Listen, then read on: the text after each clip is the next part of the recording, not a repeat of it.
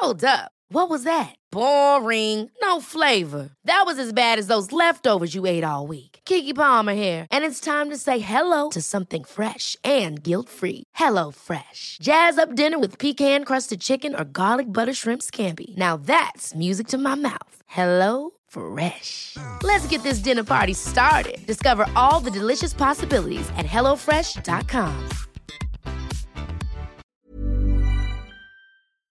Ukas annonsør i Foreldrerådet er Ekstra. Det er grillsesong. Endelig. Alle dere som har fulgt meg gjennom en lang vinter, vet at jeg har nesten strøket med av kjedsomhet. Men nå kan vi spise ute, vi kan leve ute, vi kan henge ute, og vi kan grille. Ekstra har sitt største grillutvalg noensinne, og hør godt etter nå. Her er en del av grillutvalget deres.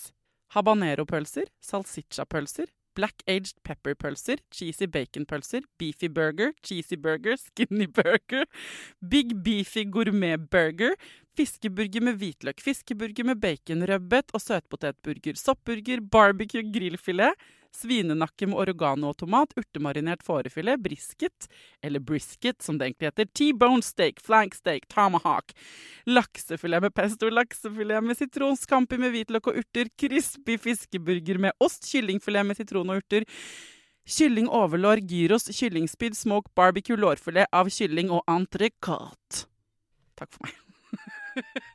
Dette er bare noen av produktene i Ekstra sitt største grillutvalg noensinne, og kommer bl.a. fra Norges mest prisvinnende grillserie, Grill Perfekt. Var det én ting jeg trodde jeg kom til å få til når jeg fikk barn, så var det det med den ammingen. Jeg hadde sett for meg at jeg skulle være en sånn kul dame som hadde puppen ute i alle fester og kalaser og på kjøpesenter og alt sånn. Så det var jeg null bekymra for. Og så fikk jeg Tidemann, og så øh, fikk han noe som heter tørstefeber på sykehuset, som fikk litt sånn til erstatning eh, første døgnet. Eller døgn to, eller jeg husker ikke lenger. Og dette førte til at jeg så at eh, Jeg ble redd for da, at han ikke fikk nok mat. Så den erstatningen tok jeg med meg hjem. Eh, Og så syntes jeg det var vanskelig å ha med. Og så var jeg sliten, og så kom det frem et troll av et kvinnemenneske som jeg ikke kjente fra før. Som rett og slett, i etterpåklokskapens navn, ble hysterisk opptatt av å amme. Jeg tror ikke jeg snakka om noe annet enn amme, jeg hata det. Men jeg snakket om det hele tiden. Eh, Jeg, holdt på med den puppen og den ungen altså, hvert minutt av døgnet. Jeg så med lange, liksom stygge blikk på venninnene mine som satt sånn med puppen ute, sånn som jeg hadde sett for meg at jeg skulle gjøre. Henslengt på kafé, mens jeg selv gråt når jeg var alene fordi jeg ikke fikk det til, og vi måtte drive og gi ham flaske ved siden av. Jeg mista all selvtilliten min rett og slett fordi jeg ikke fikk det til. Jeg gikk på alle sånne tilbud, tok akupunktur og sånn, sånn dame. Jeg skjønte ingenting av det. Jeg gikk på sånne ammesentre, folk holdt på puppene mine og viste meg ting og klemte på brystvorta. Holdt på med de puppene, helt til jeg en dag lå med noe som heter hjelpebryst. Og for dere som ikke vet hva det er, så er det en flaske med melk, kjøpemelk du har mellom puppene, med to sånne sugerør som går til hver brystvorte. Du teiper fast, og mens ungen da suger deg på puppen, så får den eh, melk gjennom det sugerøret. For da gidder den ungen å ligge der litt lenger. Det er tanken. Men du føler deg som et, unnskyld meg, jævla meieri. Og puppene var bare sånn slappe og lange og store og varme, og jeg var bare surere og surere og mindre og mindre fornøyd. Så jeg feila på den ammingen. Jeg holdt ut til han var seks måneder. Eh, Men da ga jeg opp. Da hadde han allerede bitt meg med de skarpe tennene sine i flere måneder. Så da la jeg, med stor sorg og stor glede, den ammingen på hylla. Lite visste jeg at det skulle bli så vanskelig. Og jeg har invitert her i dag til Foreldrerådet hun som kanskje er mest opptatt av at vi norske kvinner skal amme, nemlig Gro Nylander. I dag dere, så handler det fullt og helt om amming.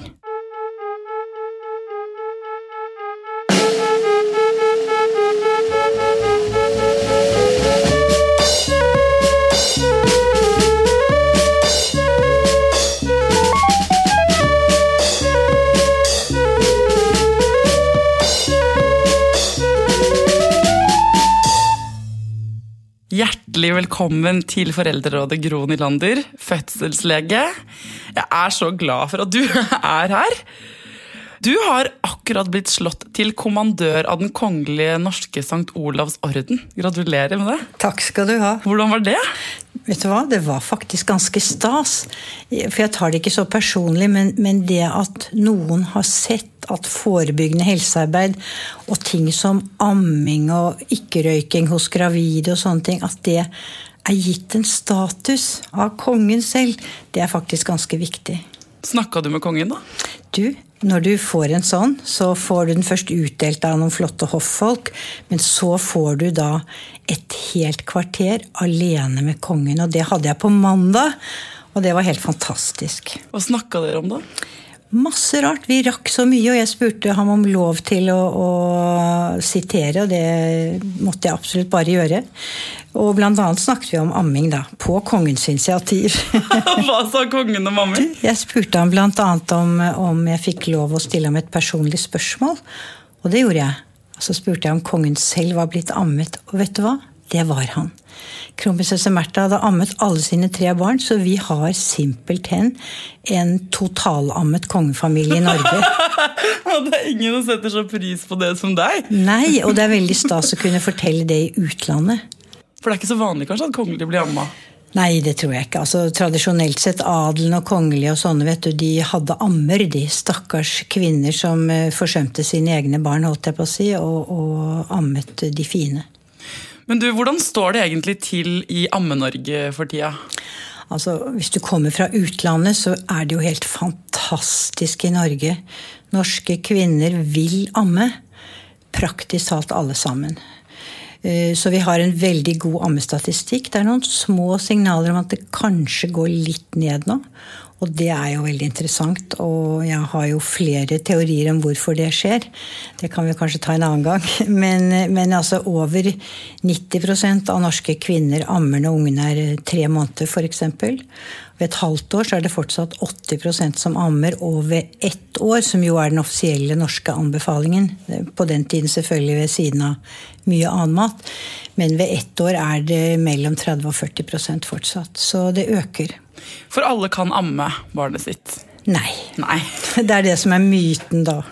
Ok, Fortell, hvem er det som kan amme og ikke amme? Altså, det er, De aller fleste kan amme noe. Noen med stort besvær. Og de fleste greit. Men det er mellom 1 og 2% som overhodet ikke kan amme. Altså Alt eh, forekommer i naturen. Eh, noen har en sykdom som gjør at de ikke kan det. Noen har bryster som ikke utvikler seg normalt. Eh, forskjellige sånne tilstander. Så, så, det høres ikke så mye ut, men hvis det er 60 000 fødsler i Norge, så er det 60-1200 kvinner som veldig gjerne ville ammet, og faktisk ikke kan. Men alle barn kan die? ja, det ser ut til at det er et veldig primitivt og enkelt instinkt. Altså Stikk lillefingeren opp i ganen på en baby, og den vil begynne å suge. Så enkelt er det. Men, men eh, mye av det moderne greiene vi har stelt i stand, gjør at en del barn får en så dårlig start at de får store problemer med å gjøre det på en måte som er god og hensiktsmessig. Vi forstyrrer instinktene litt. Hvilke moderne ting tenker du på da? Nei, F.eks. det der med at, eh, at, barnet i mange tilfeller ikke kommer rett til mors kropp etter fødselen. Altså det bør ikke være rett, du kan tørke av den og alt det der. der. Men bare sånn som den første timen til første igjen til to timene er barnets reflekser og instinkter og hormoner voldsomt innrettet på å finne det livsviktige brystet eller dø. ikke sant? Sånn er det i dyreverden, sånn har det vært i menneskeverden også. Så den gjør alt den kan for å få det til. Og så sovner den ofte. Enten den har klart det eller ikke. Og hvis man da kommer med et godt innpakket barn etter noen timer, så kanskje den ikke er noe interessert. Så blir mamma skuffet, så blir hun stressa, osv. Så, videre. så den første timen, de første, den første stunden når ungen har kommet ut, det er en veldig viktig ja, det, det, den er veldig viktig. Men så er det selvfølgelig ikke alle som kan få brukt den timen, og da fins det mange måter å, å få det til på allikevel. Men når man ikke har anledning til å følge naturmetoden, så krever det kunnskap. Det er på en måte noe av det jeg har jobbet med, at helsepersonell, og gjerne helst eh, foreldre også, skal vite nok til hva gjør når han ikke vil suge. Hva gjør når han suger med en bitte liten spagettitrus, spagettitru, sånn, sånn, som du sløper spagetti med, ikke sant? istedenfor det svære hamburgergapet som vi gjerne vil se. Og sånne ting. Så hvis du skulle følge den, eh, den naturlige metoden, da, som du sier, sånn, at dette er mulig, mammaen kan amme, babyen kan die, og det er ingen forstyrrelser etter fødsel, Mm, alt er optimalt. hva skal man gjøre da? Ja, altså det ser ut til at det er bra at ungen legges på magen, ellers legger vi jo ikke babyer på magen lenger til å sove ikke sant? pga. frykten for krybbedød. Men akkurat i den situasjonen hvor det alltid er noen rundt som ser på, og sånn, så er det fint at babyen blir lagt på magen, for da begynner den etter en stund å krabbe.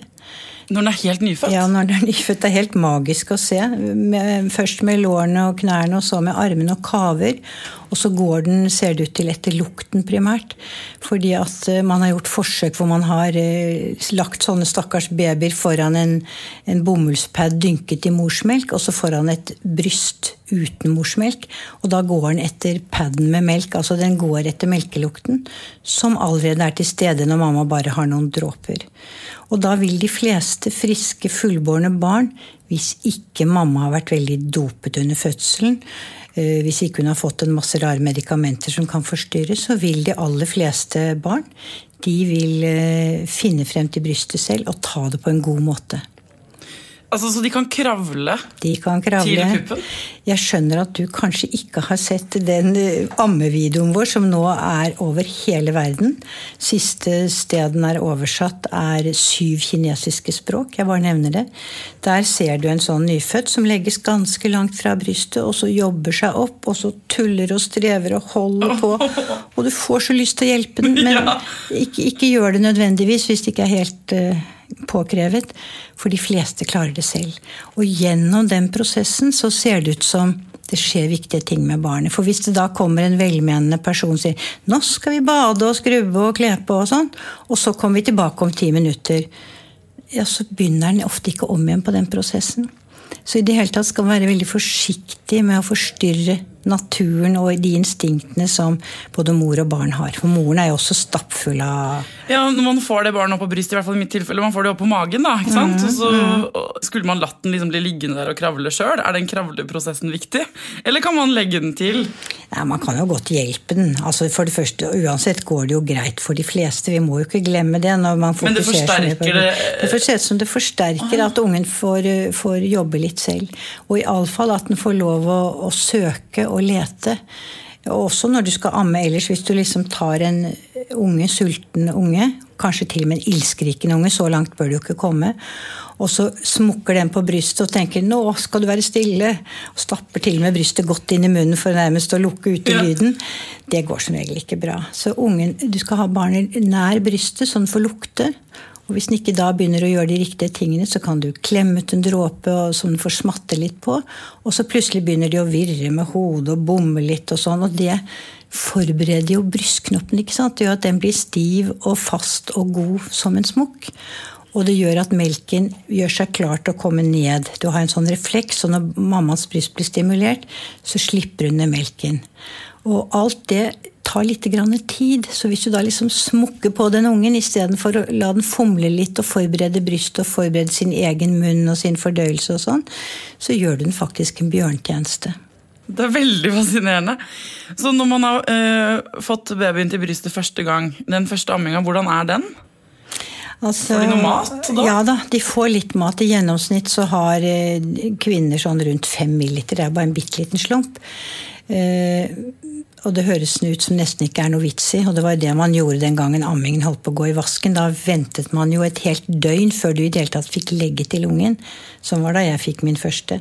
Men de der små milliliterne, enten det er to eller sju eller hva det, den mammaen har, også hvis den får da lov å slippe til ofte i løpet av det første døgnet, så får den en god slump av den derre gylne, vanvittig flotte råmelken som altså er proppfull av antistoffer. Dertil virker den som et avføringsmiddel på babyen, så den får eh, kvittet seg med Tarmen er jo full av avføring som har ligget der i måneder, ikke sant? Og så får den den der lille sutten, og så ut med det såkalte barnebeket. Veldig bra. En ting ingen fortalte meg om amming, og tenker at det øh, kan være fint å si, er jo at når man legger babyen i hvert fall for noen da, Når man legger babyen til puppen helt de første dagene, så får det jo kjempevondt i livmoren. Ja, gjorde du det, ja? ja. Og jeg var sånn Hva skjer nå? Det fikk sånn kramper. Kjempe, det kjentes som veldig sterke mensensmerter. da. Mm, vet du hva som skjer? Ja, Du kan jo fortelle det, du, ja, kanskje? det, skjer, det er vanligere at flergangsfødende klager over det, men eh, noen førstegangsfødende òg. Det som er så magisk, er jo at det samme hormonet, oksytocin, det såkalte kjærlighetshormonet Vi opplever det også under samleie og i andre sammenhenger. Men kjærlighetshormonet det gjør jo at du får rier, og livmoren trekker seg sammen, og du føder barnet. Uten oksytocin klarer du ikke å føde. Det er helt umulig. Og så skjer det magisk at det samme hormonet, laget på samme sted, oppe i hypofysen i hjernen, det er det som gjør at melken sendes ut. Det gjør at under fødselen at livmoren trekker seg sammen. I ammeperioden at alle de små melkekjertlene, musklene rundt dem, trekker seg sammen og klemmer melken og skviser den fremover. Men når du ligger der med din store, trette livmor og akkurat har født, ja. og, og, du får disse hormonene som nå skal fremme amming, så virker de også på livmoren. Og for noen blir det så kraftig at det kjennes ut som mensensmerter. Men det er veldig fint, for det betyr jo at livmoren får hjelp til å trekke seg sammen og komme tilbake til normalen. Og på verdensbasis er det en av de viktigste tingene for å hindre at moren blør seg i hjel etter fødselen. Det er jo ganske sykt hvor connected alt er av disse tingene. Det er veldig godt uttenkt fra naturens side. Ja, du, naturen er god til å tenke, vet du. Jeg blir veldig imponert. Ja, men det er fantastisk. Det er et eventyr. Så når man da har fått til første, de første dagene med amming, livmoren er på vei tilbake, og man, så skal man jo hjem. Og på sykehuset får man ofte litt hjelp, ikke sant. Mm, og sånn. Mm. Uh, og jeg drev og ga meg selv sånn ammepoeng og trodde jeg skulle naile det der. Uh, skal amme overalt, det skal være en sånn dame. Mm. Men det fikk jeg jo ikke helt til. Nei. Og det er helt forferdelig. Helt forferdelig. Hva, man, hva er liksom det beste man kan gjøre, uh, uansett om man føler at man kommer til å få det til, eller er usikker? Hva er den beste situasjonen å amme i når man er helt ny på det? Jeg syns at det beste er å se på alle andre pattedyr. Selv de pattedyrene som forlater ungen etter hvert i timevis fordi de skal ut og, og felle et bytte, for rovdyrene gjør det, de er sammen med ungen kontinuerlig helt i begynnelsen. Forlater den ikke til mor og barn har bundet seg tett sammen, og til amme prosessen er godt på gang. Barn er beskyttet av antistoffene, mor har fått de riktige hormonene og alt mulig sånt. Og først da går de fra. Kikk på katta di hvis du har når den får unger. Mens mennesker vi gjør så mye rart med oss mennesker. ikke sant? Du ligger på barsel, nå skal du ligge der veldig kort, i hvert fall i de fleste steder. Kanskje to døgn. Det er stress, og det er mas, det er besøk, det er fysioterapi, det er måltider, det er ditten og datten og dutten, og du skal lære masse om amming og utflod og hvor lenge du skal blø osv. osv. Og så kommer du hjem, og selv om dere har sagt at vi skal ikke ha så mye besøk, og vi skal ha det litt rolig, så er det jo veldig gøy med bestemor og bestefar og tante og onkel og bestevenninne og venner, og alle sier skal bare være et øyeblikk. Og så blir de der. Så skal man oppdatere Facebook og legge ut på Instagram. Ikke sant? Tilleggsstress. Og svetten siler, og ungen gråter, og mammaen får ikke slappe av. Så det der å, å, å, ta det helt med ro, og du kan si det så du blir blå i fjeset. Jeg skriver til mamma for første gang og ber dem gjøre det. Ammet du dine barn? Første gikk jo helt elendig, så er i, du er i godt selskap. Ja. okay, jeg trodde jeg selv var blitt ammet, søsteren min hadde ammet. Jeg tenkte det er jo det naturligste av alt. Og så fikk jeg endelig store pupper, som jeg hadde ønsket meg hele ungdommen. Og var veldig fornøyd og dro hjem eh, med en unge. Og så skjedde jo det at han skrek masse, og det var ikke lov å ta han opp. Og det var ikke lov å amme oftere enn hver fjerde time. Og det var ikke lov å gi på mer enn ett bryst, og du måtte ikke amme om natten. Og ungen skrek, og jeg gråt, og så ble brystene mindre og mindre. Og da han var seks uker, så hadde han ikke tatt igjen fødselsvekten sin. Og da sluttet jeg. Og så begynte mitt ammeengasjement. Jeg tenkte hva i himmelens navn var det som skjedde? Hvor ble det av de der flotte melkefylte brystene mine? det var puppene dine. Ja, ja. Så, så, sånn var det. Så det var sånn det startet. Mm. One size fits all seems like a good idea for clothes until you try them on. Same goes for healthcare. That's why United Healthcare offers flexible, budget friendly coverage for medical, vision, dental, and more. Learn more at uh1.com. Cool fact a crocodile can't stick out its tongue. Also, you can get health insurance for a month or just under a year in some states. United Healthcare short term insurance plans, underwritten by Golden Rule Insurance Company, offer flexible, budget friendly coverage for you. Learn more at uh1.com. Ukas annonsør i Foreldrerådet er Nextory. Det er en lydbok- og e-bok-app. Altså, du kan både høre på bøker og lese dem på telefonen din eller nettbrettet ditt. Og akkurat nå så får du 45 dager gratis, både til deg som kanskje har prøvd Nextory før, men også til deg som er helt ny.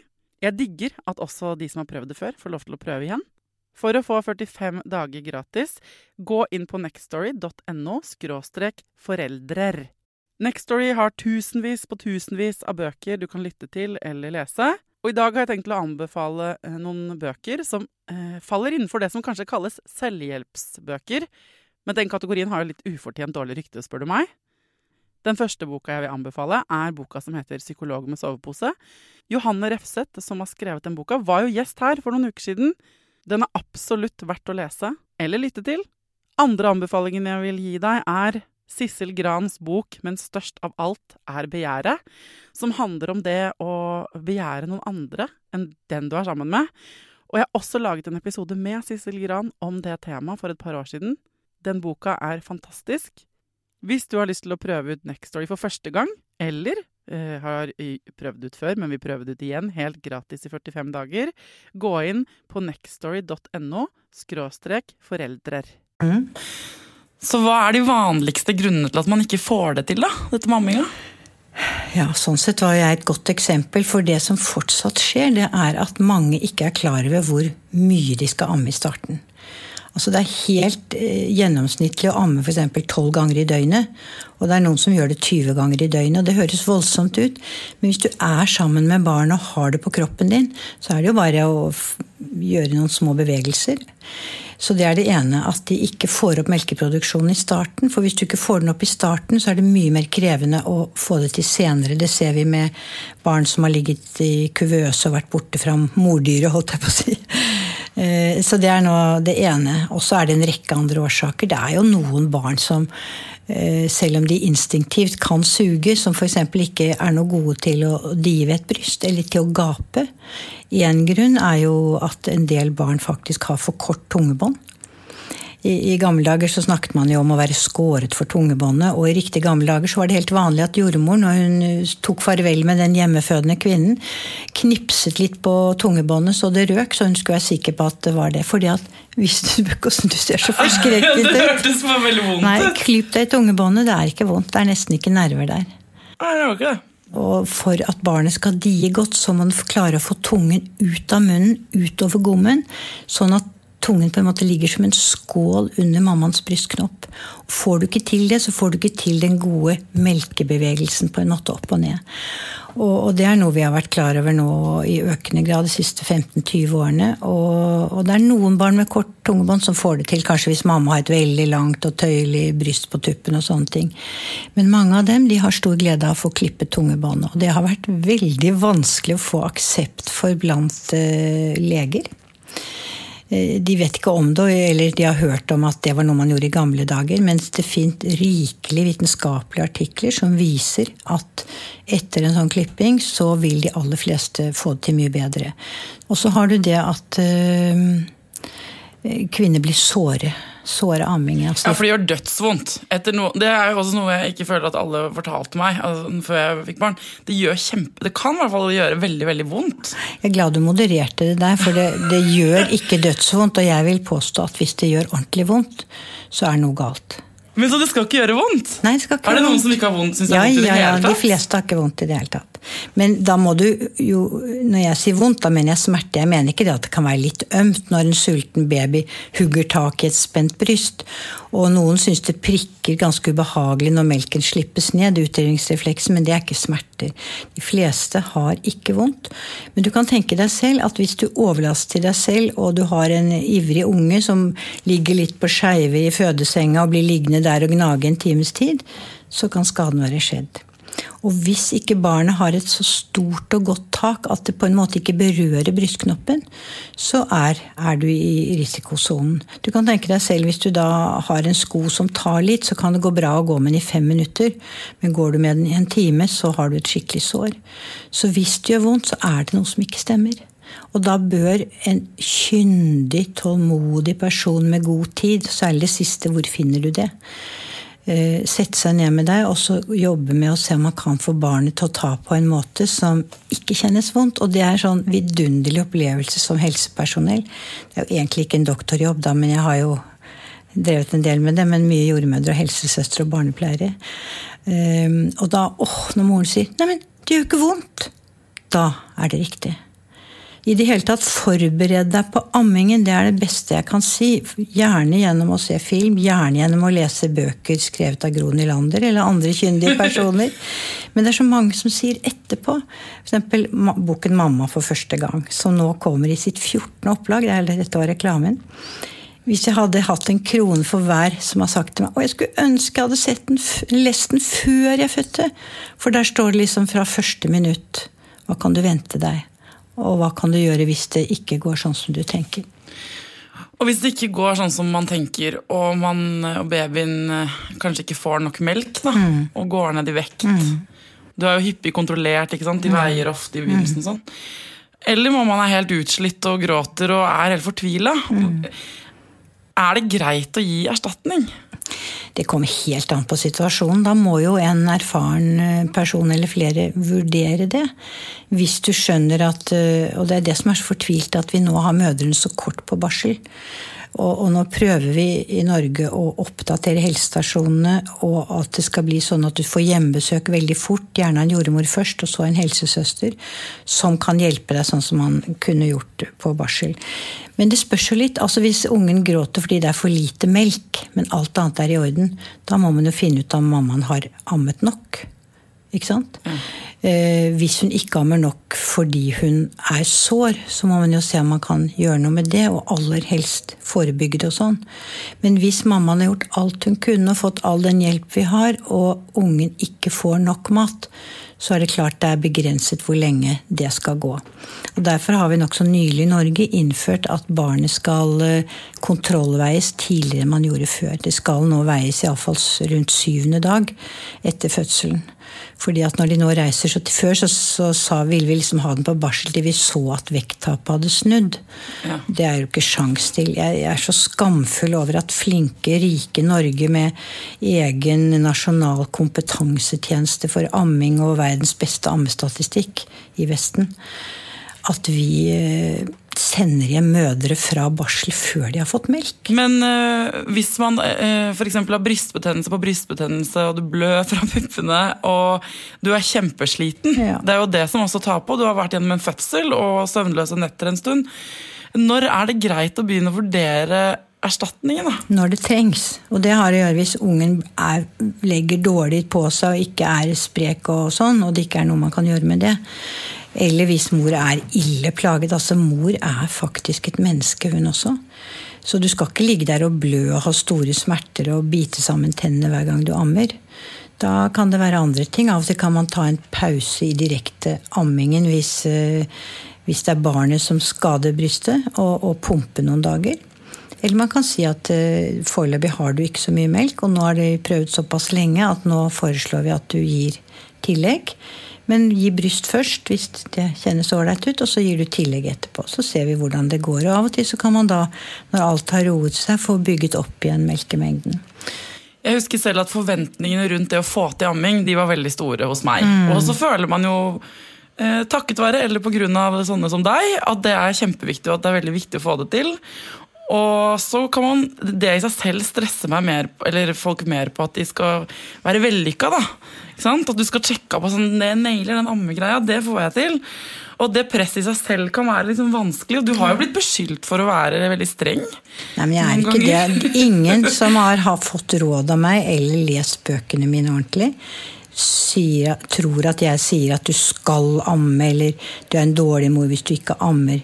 Det er igjen sånn mediehets. Det er så gøy å sette ting på spissen. og Ammenazi, ammefanatiker og sånn. Det er bare tull, altså. Jeg er mye oftere enn enn folk tror, så sier jeg til en kvinne at nå syns jeg jammen du skal slutte å amme, for dette koster for mye. Og, Veldig deilig å høre deg si ja, det, for ja, ja. de som eh, det gjelder, tror jeg. Og, og, jeg går også inn til de som ikke skal amme. Vi har mange som, eh, som får f.eks. sterke medisiner, har sykdommer som ikke er forenlige med det, og de må ha medisinene. Og sitter på sengekanten og snakker om eh, hvor bra det går uten også i Norge. Med, vi har god erstatning selv om den mangler morsmelkens spesielle fordeler. Gi hudkontakt og tran og mat nok, så går dette så flott. Hva er det som er så magisk med den eh, melken, da? Åh, det er så mye, du. Har vi en uke på oss? Nei, for å si det kort, så er det den beste maten og den beste forebyggende medisinen du kan gi til et spedbarn. Eh, hvis vi bare ser på ett aspekt ved maten, f.eks. fett i morsmelk, så er jo det artseget. Det betyr at det fettet passer spesielt for barnet, menneskebarnet. Og hjernen er jo bygget opp mest av fett. Hvis du har sett en hjerne gjennomskåret, så er den hvit av fett. Og alle de store nervene har se, eh, sånne nerveskjeder som er hvite av fett. Og, og, da er det sånn, og det syns du sikkert er litt tungt å høre hjem at du ikke ammet så lenge, men du ammet ganske lenge. Det er at det er hevet over tvil at de som får det menneskefettet, de får en litt høyere IQ. Er det sant? Ja, nemlig. Det er det. Og der ligger mellom fem og ti ikke-poeng, ja. Og dette er vist i så mange studier, hvor man også har tatt hensyn til arv, f.eks. mors IQ og sosial klasse. Får du mye annen sunn mat, eller får du ikke, og sånn. Og det spiller ikke noe særlig rolle, verken for deg eller meg eller våre barn. Men hvis du er kanskje i nedre område, kan det være forskjell mellom å klare seg på skolen og overhodet ikke. Og det sier jo noe for folkehelsa, da, hvis du kan løfte hele folket opp. Og det er sånne ting som er vanskelig å snakke om for noen. Mange vil jo reagere 'hallo, er det til og med det?' Nå Stryke barna mine til eksamen fordi de ikke ammet. Eller barn som kommer hjem fra skolen og sier 'du, mamma, ærlig talt, det er ikke noe rart, det er vår dårlig karakter'. Så er, det, er, det er jo sikkert flere ting når man driver med folkeopplysning på den måten da, som er vanskelig å fortelle fordi det er noen som blir lei seg i den andre enden. Ja. Det er det. F.eks. dette med krybbedød, som jo i dag nesten bare skjer der hvor mor har røkt under svangerskapet. Det er jo, det er, jeg kan si det sånn på radio, for da gjelder det generell folkeopplysning. Jeg vil jo aldri si det til en mor som hadde mistet barnet sitt. Eller dødfødsler er også vanligere hos storrøykere. Du, du, sier jo ikke det, og du vet jo aldri hva som er årsaken. Men samtidig er det jo viktig at folket vet at sånn er det faktisk. Hvilke andre ting er det da som du vet som kan være litt sånn vanskelig å si fordi folk kan ta det i verste mening? Ja, å bli lei seg og skyldbetynget og sånn, men det er jo faktisk sånn at uh, de som fortsetter å røyke også i ammeperioden, uh, de produserer mindre melk. Det er rett og slett et hormon som heter prolaktin, som betyr for melken, som de røykere lager mindre av. Og så kan det jo også være at hvis de er virkelig røyksugne, at de kanskje bruker noe mindre tid på amme. Det har jeg ikke talt på. Men det er også leit å si, for det er jo tungt nok å være røyker i dag uansett. Men igjen, jeg syns ikke vi har anledning til å du må fortelle hva som er sant. Jeg må jo Det du, Det er jo jobben din. Jeg må jo det. så får du eller bare tåle at folk blir litt sure, eller? Ja, det er sånn det er. Men du, hvordan er det med alkohol? Jeg Eh, da jeg ammet, så var vi i Argentina en periode. Og der er de sånn 'Du må ha mer rødvin! Du ammer!' Og de ga meg sånn glass på glass eh, med den for at jeg skulle slappe av. Jeg visste jo ikke, jeg turte ikke å drikke den rødvinen, for jeg hadde hørt at man ikke kunne drikke når man ammet. Er det sant? Fint at du spør om det, for der er det mye uklarhet. Her kommer sannheten. Og det offisielle norske rådet, som jeg har vært med å utarbeide, at de første seks ukene etter termindatoen, vi sier termin, ikke fødsel, for noen blir født tidligere og noen senere, så har barnet så svak leverkapasitet at det klarer ikke å nøytralisere alkohol. Så derfor er rådet å ligge helt unna i de første seks ukene der. Og så er det sånn at hvis du ammer barnet ditt, og så tar det et halvt eller kanskje ett glass vin, og så venter et par timer, så går det bra. Og det er det mange som blir veldig glad for å høre, for de tror at det skal være like strengt som i graviditeten. Men i graviditeten går alkoholen rett i ungen, den får samme promille som mor. Når du ammer, så går den hele mors store kropp, også ut i melken. Og melken er da liksom eh, sånn på, på, linje med hva heter disse lettølene og, og kefir og sånn. Sånn at barnet drikker da noe med noen få promille. Og det er ikke det at det skal ha mye, men å drikke et, eh, amme først, drikke et glass vin, og så vente noen timer, det er lov. Kanskje ikke mange ganger etter hverandre på samme dag. Så det er så strengt, nemlig? Ja. Og så er det jo alltid det at la oss si mor i begeistringens rus drikker en flaske når hun kommer hjem. Og så ammer hun i vilden sky, og så sier de etterpå nei, det gjorde vi, det gjorde ingenting. Men du vet jo ikke hvordan det barnet skulle ha vært. Kanskje fikk det en bitte liten påvirkning på sin hjerne som ble permanent, for hjernen er jo eksplosiv vekst på den tiden. Så um, jeg syns det er ganske lurt å følge de rådene. Og de fleste blir veldig glad over å få lov i anførselstegn, til å ta et glass vin etter halvannen måned. Og, og, kunne kose seg med det. Og så, når ungen er blitt et halvt år og um, begynner å få annen mat og drikke og sånn, så kan du jo drikke deg full om det er det du ønsker. Og da sier vi populært at du kan amme når du kan kjøre bil. Men eh, du kan jo også, eller eh, påstand, eh, kan du drikke deg full Eh, når du, altså før de seks månedene har gått, og så pumpe ut melken og vente? Pumpe og, og kaste, ja. Eller du, eh, du, kan pumpe for å opprettholde produksjonen og sånn, men det er sånn at selv om du ikke kaster melken, så synker alkoholnivået. Altså, det er hele tiden likevekt mellom blodet og melken. Sånn at hvis du får en promille på, på 0,3 f.eks. etter et glass vin, tipper jeg du får en, så brytes det ned 0,15 per time. Og etter hvert som det brytes ned i blodet via leveren, så hentes det tilbake fra melken. Så det er også en utbredt misforståelse at enten du nå har fått narkose eller drukket alkohol, så skal du pumpe og kaste. Du skal bare vente til du selv er edru. Bare vente til du selv er, kan kjøre bil. Er det flere ting, eller, som er litt sånn Ja, eh, det er jo sånn at eh, befolkningen øker stadig i vekt. Og vi vet jo at hvis du er ordentlig overvektig, så er det mye mer komplikasjoner med både svangerskap og fødsel. Og dessverre også økt risiko for ammeproblemer. Men Man skulle jo tro at folk med litt sånn store pupper uh, har mye melk. eller i hvert fall så tuller man jo liksom med det. Mm. Ja, sånne vitsetegninger, ja. Eh, nei, men her igjen, det er ikke størrelsen det kommer an på, altså. Er du flatbrystet, så har du vanligvis like mye melkekjertelvev som en med svære, svulmende bryster, fordi at forskjellen er uromantisk nok stort sett fett. Og, og, vi har ant det og visst det i en del år, men nå er det kommet en større studie som bekrefter veldig tydelig at er du skikkelig overvektig, så har du mer ammeproblemer. Og Det kan være mange årsaker til det. Den aller enkleste og letteste å forstå er kanskje at det er litt dårligere plass inni de store brystene til melk. Kanskje det er med det som med de som har lagt inn silikon. At de kan vanligvis lage nok melk, men de har så dårlig lagerplass, så de må være innstilt på å amme veldig ofte. Men hva er fordelene for mammaen da, når det gjelder ramming? Ja, du vet, Det er nokså nytt at vi i økende grad blir klar over de fordelene. Før visste man at livmoren trakk seg fortest sammen og alt det der. der. Men i dag går det på sånne harde fakta som kreft, f.eks. For, for hvert år du har ammet, så synker risikoen din for å få brystkreft med rundt 5% 4-5 det betyr at hvis du da ammer tre barn, så har du redusert den betydelig. Eller hvis du ammer i to år, hvilket jo ikke er så dumt, faktisk. Og, og, også på andre krefttyper så ser det ut til at amming virker så gunstig at EU, EUs kreftråd, de gir ut jeg tror det er ti eller tolv råd hva kan du gjøre for å forebygge kreft. Og fra i fjor er det vel, så er amming kommet med på den listen. Så viktig er det. Hva syns du om folk som ammer sånn i fem år, f.eks.? Altså når du nevner toåringer, treåringer, fireåringer som ammer. Ja.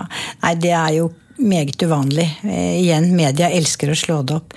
Men det er mye som tyder på at det er gunstig også i Norge at barnet får Da er det jo ikke snakk om masse, men kanskje en skvett morgen og kveld. Gjerne også andre leveår.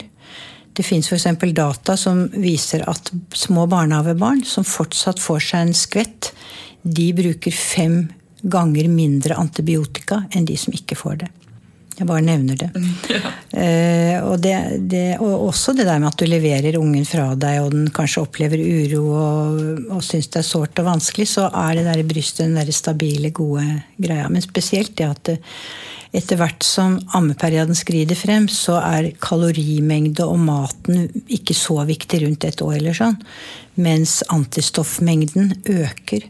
Så når du gir halvannetåringen din en, en, liten skvett fordi han våkner fem om morgenen og dere har lyst til å sove til syv og sånn, så gir du ham en dose antistoffer som er større enn den du får i en sånn sydensprøyte, vet du. Man kan ta immunglobulin før man reiser til farlige land som varer i fire uker hos en voksen det får den babyen i ett lite måltid. Fra puppen? Fra puppen. Å, puppen er så magisk! Du skulle bare visst!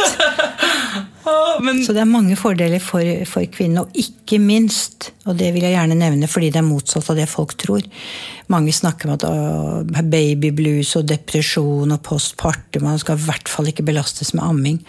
Så viser forskningen, konklusjonen av forskningen, at amming virker stemningshevende. Og da snakker jeg ikke om helvetesuke hvor du svetter og blør og sliter hvis du opplever det.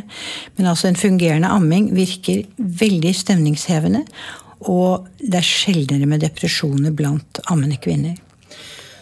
Så for de som hører på nå, som kanskje sitter der med puppene ute da, mm. og holder på med dette her dag ut og dag inn, og ikke vet om de får det til, og de er slitne, og, mm. så har de nå hørt alle grunner til at de burde gjøre det. Både for ungen og seg sjøl. Ikke så mye for ungen, syns jeg. Vi burde jo nevne kjapt at uh, luftveissykdommer, ikke sant? både forkjølelser og ørebetennelse, lungebetennelse, bronkitt, hele greia, sjeldnere hos brystbarn. Mageinfeksjoner, sånn uh, gastroenteritt uh, som kan være veldig farlig for små barn. Mye mye sjeldnere hos brystbarn osv. En lang rekke sykdommer. Og noe av dette varer ved antagelig resten av livet. Så det er bare fordeler. Men jeg tenker de som sitter nå hjemme og har det kanskje litt, syns det er litt tøft likevel, ja. da, på tross av alt dette her. Hva er ditt beste råd? Altså Mitt beste råd er jo å ha kontakt med noen kyndige som tar seg tid. Og jeg vil jo faktisk si at du kan lese og titte deg til ganske mye. Gå på YouTube og så skriv 'Breast is best', så får du en liten sånn snutt av den filmen jeg før har nevnt, hvor du bl.a. ser hvordan du skal få ungen til å ta et godt tak som ikke skader deg. Og også hvordan du etter keisersnitt, som vi er opptatt av i dag, eh, nå eh, bør få ungen rett på kroppen og ha den der de første timene gjennom transport og på intensiv osv. Fordi det setter i gang så mye bra. Jeg har jo lyst til å sitere fra verdens kanskje fremste medisinske tidsskrift, som nå i 2016 på lederplass starter med å si Breast milk makes the world healthier, smarter and more equal. Det er konklusjonen etter at jeg har gjennomgått alt som fins av kvalitetsforskning. Gro Nylander, tusen, tusen takk for at du kunne komme til Foreldrerådet.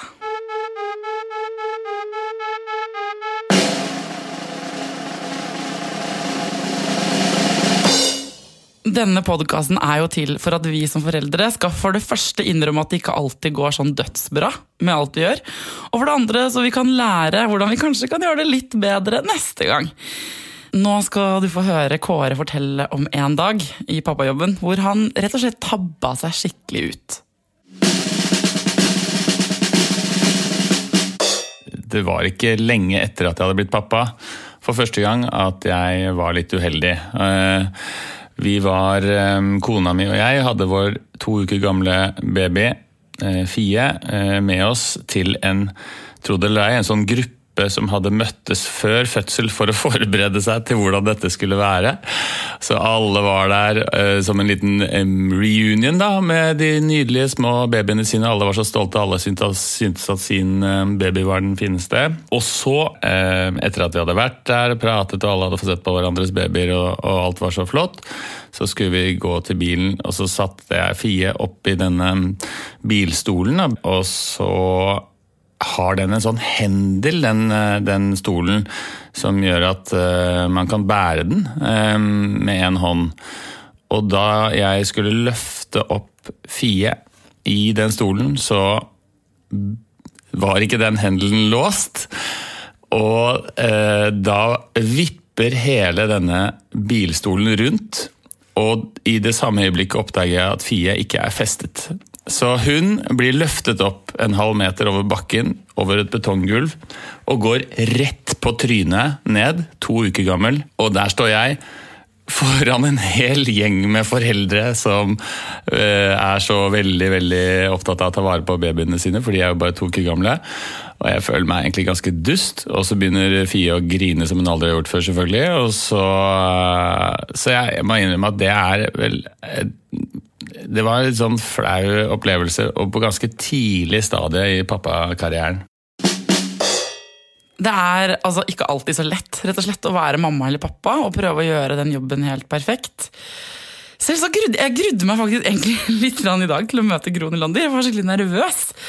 Fordi Siden jeg ikke fiksa den ammingen sjøl, og jeg, trodde jeg hadde gjort alt galt, og sånn, men det gikk jo bra. Og nå sitter jeg her, eh, og jeg skal innrømme jeg har rett og slett bare lyst til å amme, amme noen. Men mitt barn er fem år, og jeg har ikke planer om å få en ny. Da, nå, men jeg misunner alle dere da, som eh, har muligheten til å gjøre det der og naile det der. Eh, og så ønsker jeg bare skikkelig lykke til. Jeg vil også gjerne høre fra dere hva dere syns da, om f.eks. denne episoden om amming, eller de andre vi har laget. Er det noe vi burde gjøre annerledes? Har du noen innspill til noen helt andre temaer?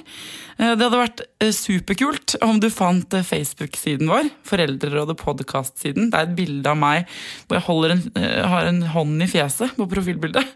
For det er mange sånne andre foreldrerådegrupper også, som er ordentlige foreldreråd da, på skoler rundt omkring. Det er ikke der du skal sende historiene dine hvor du feiler i mammajobben. Det er til oss. Finn gjerne den siden. Kommenter, del. Denne podkasten blir jo bare til i, sammen med dere. Så jeg blir skikkelig glad for alle innspill jeg kan få. Til neste gang, dere, eh, ta godt vare på barna deres, ta godt vare på dere sjæl, og lykke til!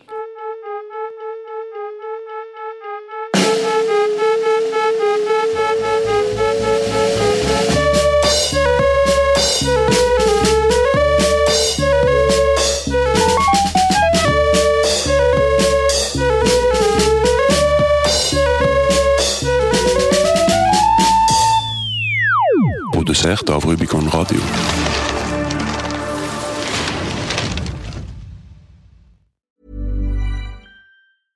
Mom deserves the best, and there's no better place to shop for Mother's Day than Whole Foods Market. They're your destination for unbeatable savings, from premium gifts to show-stopping flowers and irresistible desserts. Start by saving 33% with Prime on all body care and candles. Then get a 15-stem bunch of tulips for just $9.99 each with Prime. Round out Mom's menu with festive rosé, irresistible berry chantilly cake, and more special treats. Come celebrate Mother's Day at Whole Foods Market. Ever catch yourself eating the same flavorless dinner three days in a row?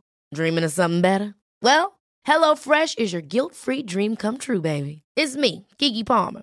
Let's wake up those taste buds with hot, juicy pecan-crusted chicken or garlic butter shrimp scampi. Mm.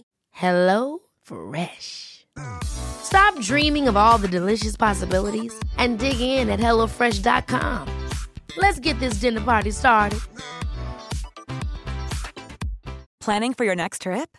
Elevate your travel style with Quince. Quince has all the jet setting essentials you'll want for your next getaway, like European linen, premium luggage options, buttery soft Italian leather bags, and so much more. And is all priced at 50 to 80% less than similar brands. Plus, Quince only works with factories that use safe and ethical manufacturing practices.